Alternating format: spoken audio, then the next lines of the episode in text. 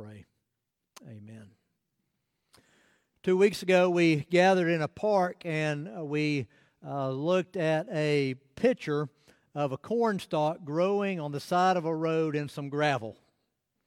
It became for me an image of how we, in gravelly situations, maybe on the side of the road in the rocky ground, that we can grow much like that cornstalk. Just so happens that following that service, I was uh, down at the funeral home and I saw a flower growing between the pavement and the bricks. And we looked last week at how that flower grew between the pavement and the bricks and how we can grow in Jesus, abide in Jesus between the pavement and the bricks. So this week I went looking for another image that's on the front of your bulletin. I didn't have to go far. I went out these back doors to our rear parking lot, and there behind the barber shop facing Garden Street was a gutter with a maple tree growing in the gutter. Anybody have maple trees growing in your gutters? Sometimes we can find ourselves in the midst of the gutter, the muck and the mire of the gutter. Someone told me between services that we are born in the gutter, in the midst of the muck and the mire, born into sin. Sometimes life we find ourselves on the mountaintop experiences.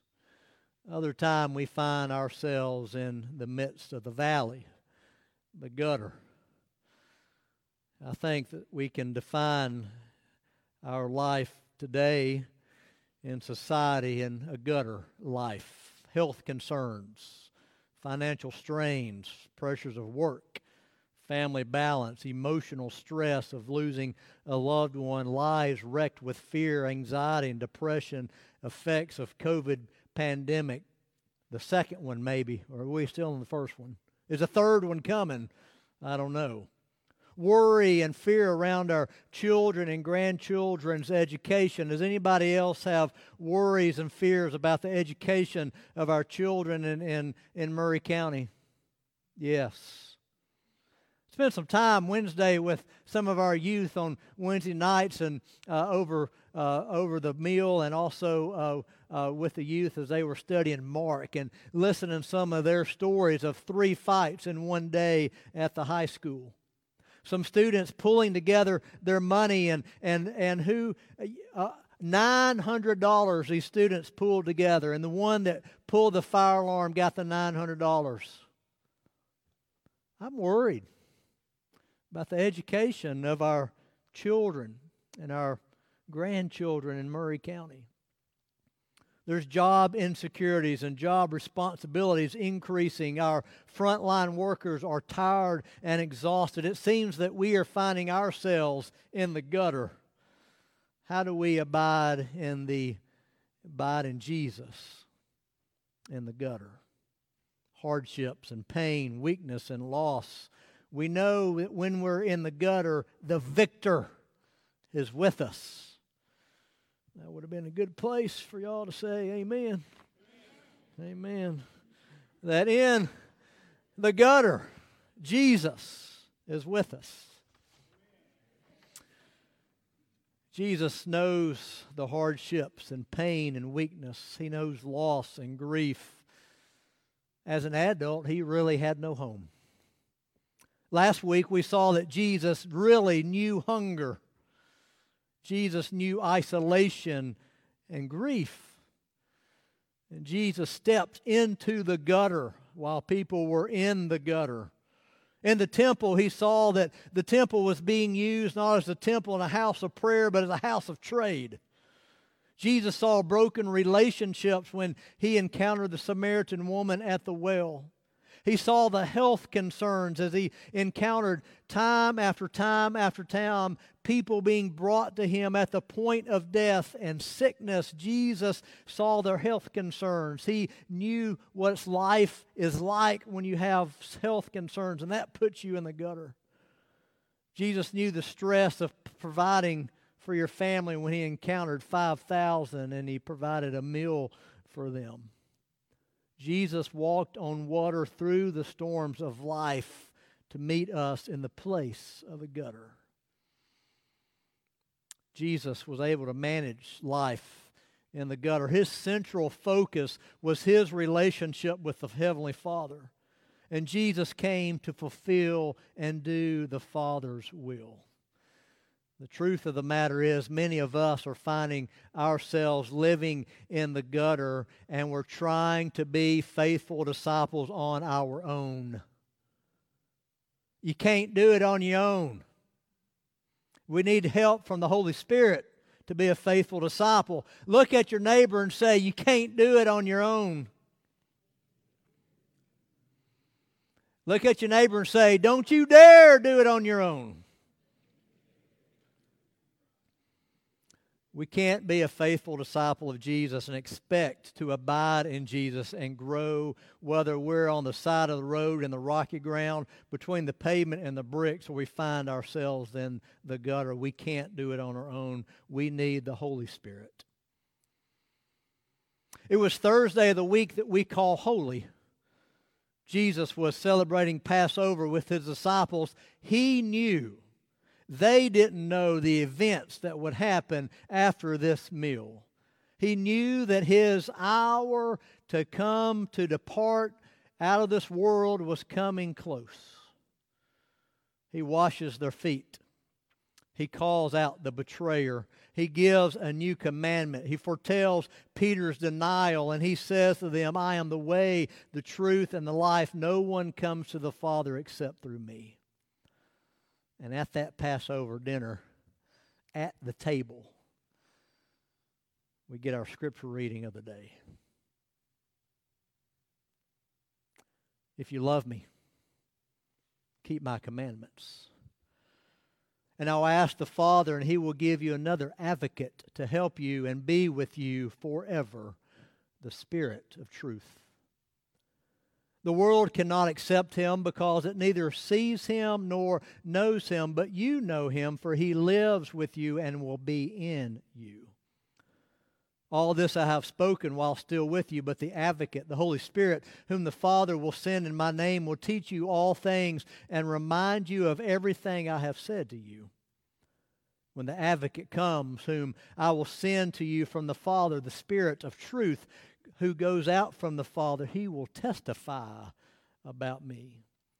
And you also must testify, for you have been with me from the beginning. But very truly, I'll tell you, it is good, it is for your good that I am going away. Unless I go away, the advocate will not come to you. But if I go, I will send him to you. When he comes, he will prove the world to be wrong in the wrong about sin and righteousness and judgment. About sin because people do not believe in me. About righteousness because I am going to the Father where you can no longer see me no longer. And about judgment because the prince of this world now stands condemned. Then Jesus says, I have much more to say to you, more than you can now bear. But, the, but when He, the Spirit of truth, comes, He will guide you into all truth.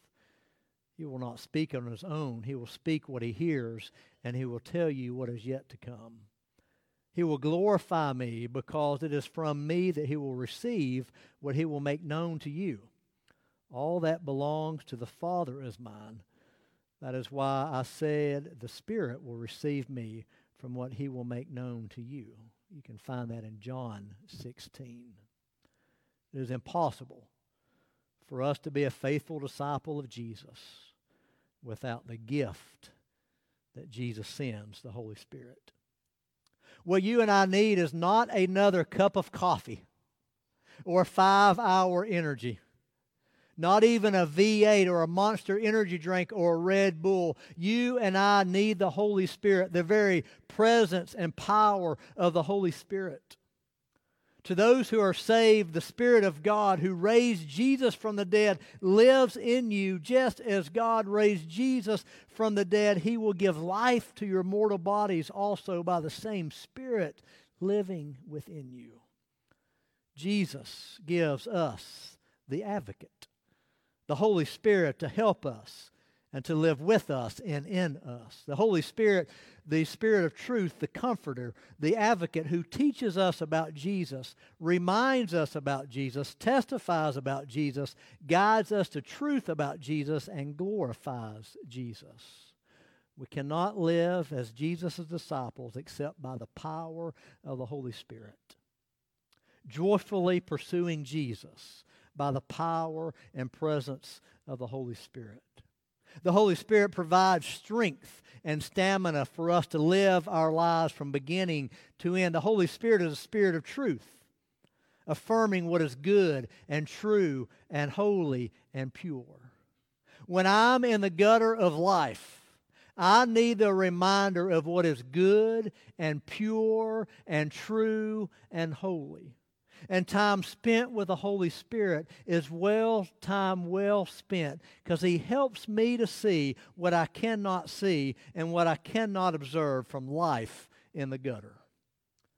The Holy Spirit teaches disciples what we need to know and remind us of all that Jesus has already taught us. Have you ever been in a situation, maybe it's a gutter situation, and the Holy Spirit gives you a scripture that you might have read years or months ago just for that situation? That happens. The scriptural reminder out of the blue, that's not a coincidence. That's the Holy Spirit, the Spirit of truth, teaching and reminding. The Holy Spirit testifies about Jesus, sharing the good news of Jesus Christ, his death, his life, and his resurrection. You and I partner with the Holy Spirit when we are witnesses. And over the past month, we've invited you to write and share your testimony. This, this is a work of partnership with the Holy Spirit. How's it going? Writing your testimony and sharing your testimony. Out in the annex, we have a, a resource, it's the same one you've seen. It's just got a new cover on it. It says, Let the redeemed say so. For you to work through, to write your testimony, to begin praying for opportunities to share Jesus with others. Do you remember reading in Acts chapter 1 over the past months? Jesus says, You will receive power when the Holy Spirit comes upon you, and you will be my witnesses, telling people about me everywhere. The Holy Spirit, our advocate, our comforter, is also our convictor, shining light on our sin, leading us to conviction and repentance and transformation. The Holy Spirit woos us into a relationship with God the Father through Jesus the Son, leads us to salvation, and empowers us for a life of transformational discipleship. Are you the same today as you were three years ago in your relationship with Jesus? Are your tempers and your demeanor changing? Are you loving people you used to not love? Are you praying for your enemies? Is, is the Holy Spirit working this transformation in your lives? It's the Holy Spirit in us that transforms us, even to the place where we are free from the power of sin in our lives. You and I cannot live as a life of a faithful disciple of Jesus except by the power of the Holy Spirit. Some years ago, when we were in Kentucky and I was in seminary, I had a conversation with a, I would just say, a very simple minded individual.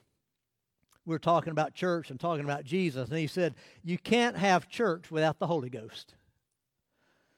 Now I would reply, Maybe. But there's a lot of people who gather in church without any awareness or empowerment from the Holy Ghost. In Acts chapter 19, Paul arrives in Ephesus, and there he found some disciples, and he inquired, Did you receive the Holy Spirit when you believed? They replied, No. We haven't even heard there is a Holy Spirit. In our creed earlier, we said, I believe in the Holy Spirit. Is that head knowledge or is that heart knowledge?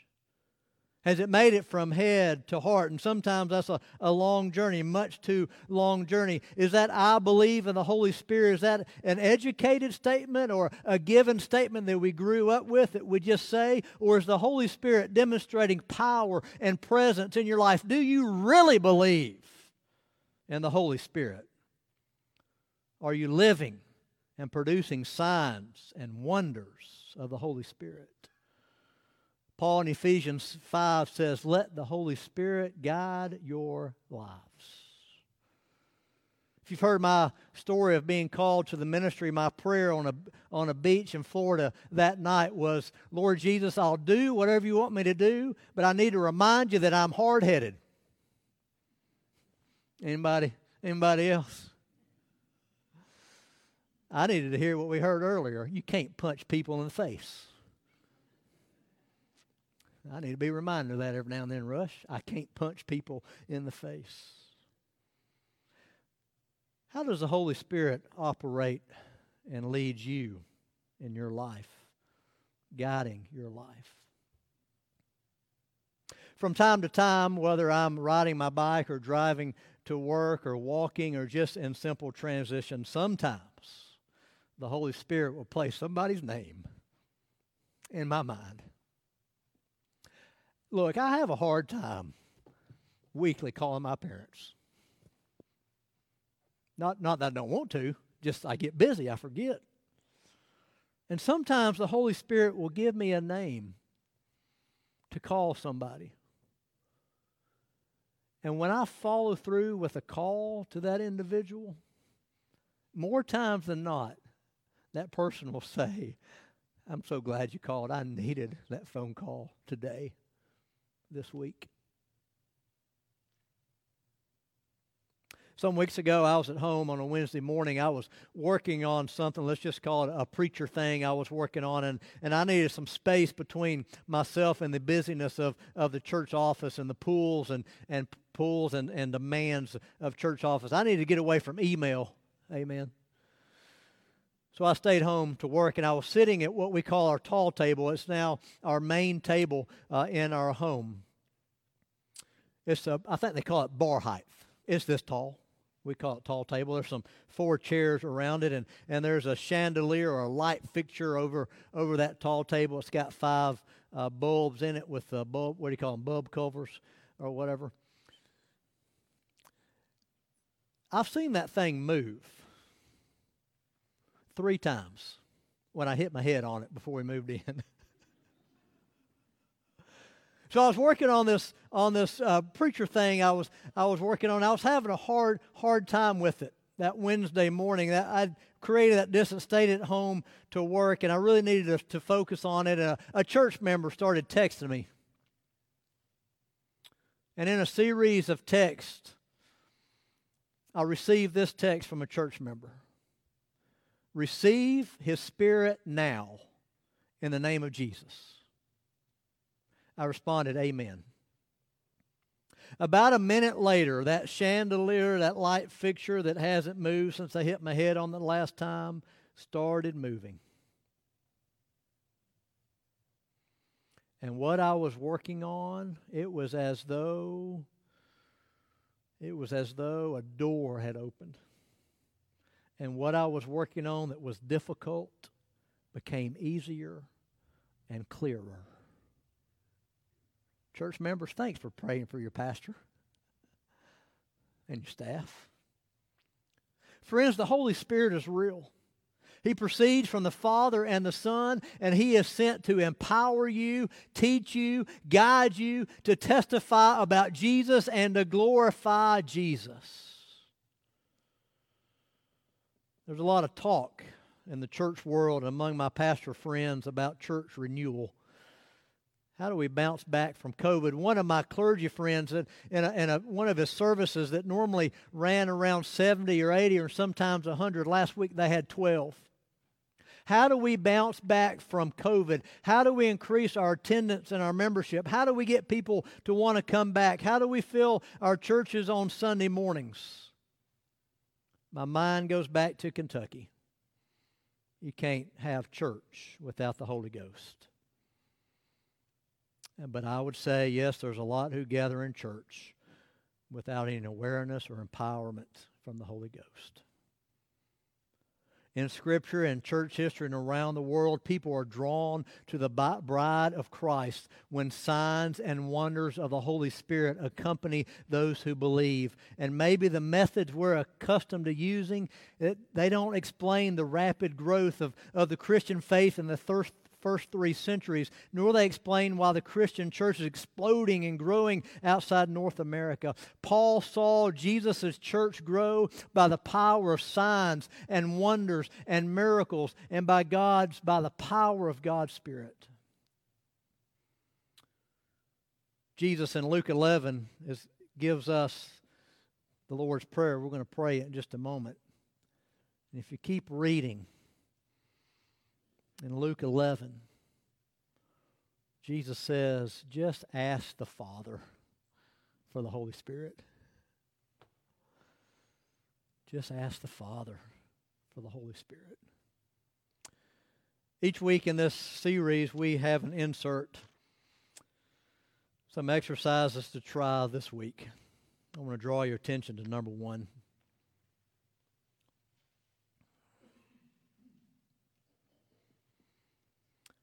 Spend significant time in prayer this week, specifically asking for the Holy Spirit to begin working in your life and in you in a powerful way. Seek God.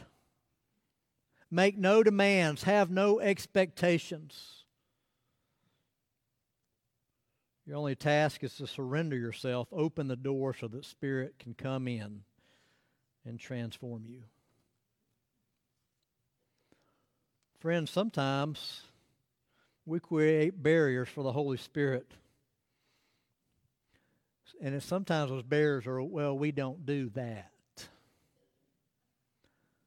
Well, you can't do this because you got to have an interpreter.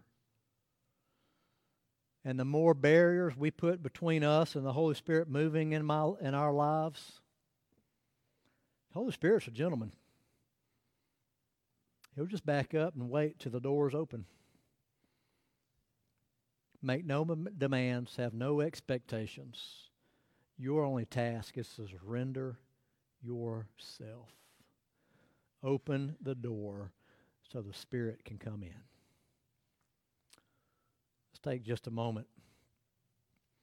I'm just going to pray on our behalf, and I, I can't I can't pray for you. I can pray for you, but you need to pray for you. For the Holy Spirit to come into to your life. Open the door without expectations. Without without any kind of I'm not going to let you.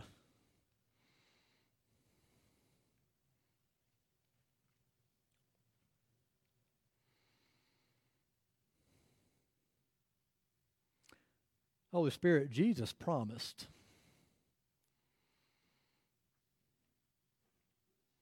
and you have been sent.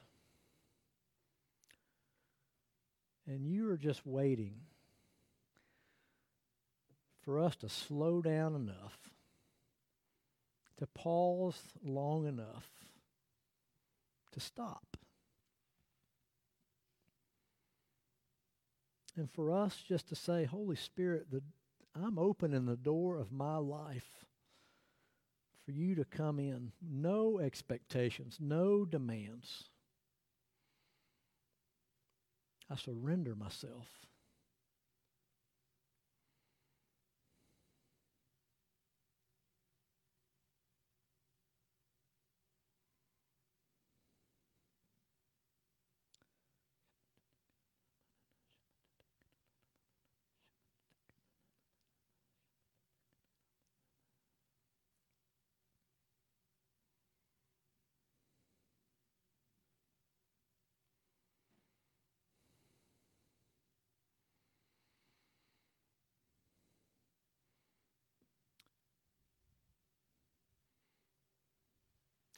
Christ our Lord invites to his table all who love him, who earnestly repent of their sin and seek to live in peace with one another. Therefore, let us confess our sin before God and one another. This past week, I was reflecting on our text and the sermon from last week and how we can be free from the power of sin in our lives. And I wonder, I wonder if week after week, when we come to this time of prayer confession, if you're confessing the same sin week after week. I want you to know that through the power and presence of the Holy Spirit, you can be free from the power of that sin in your life. Pursue holiness. Desire God. Take a few moments.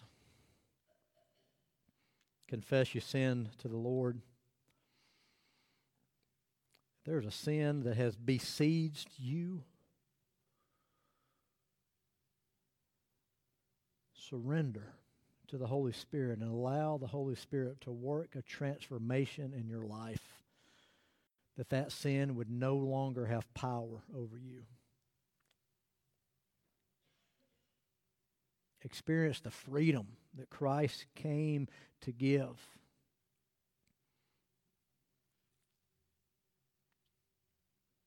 Freedom, power over canceled sin.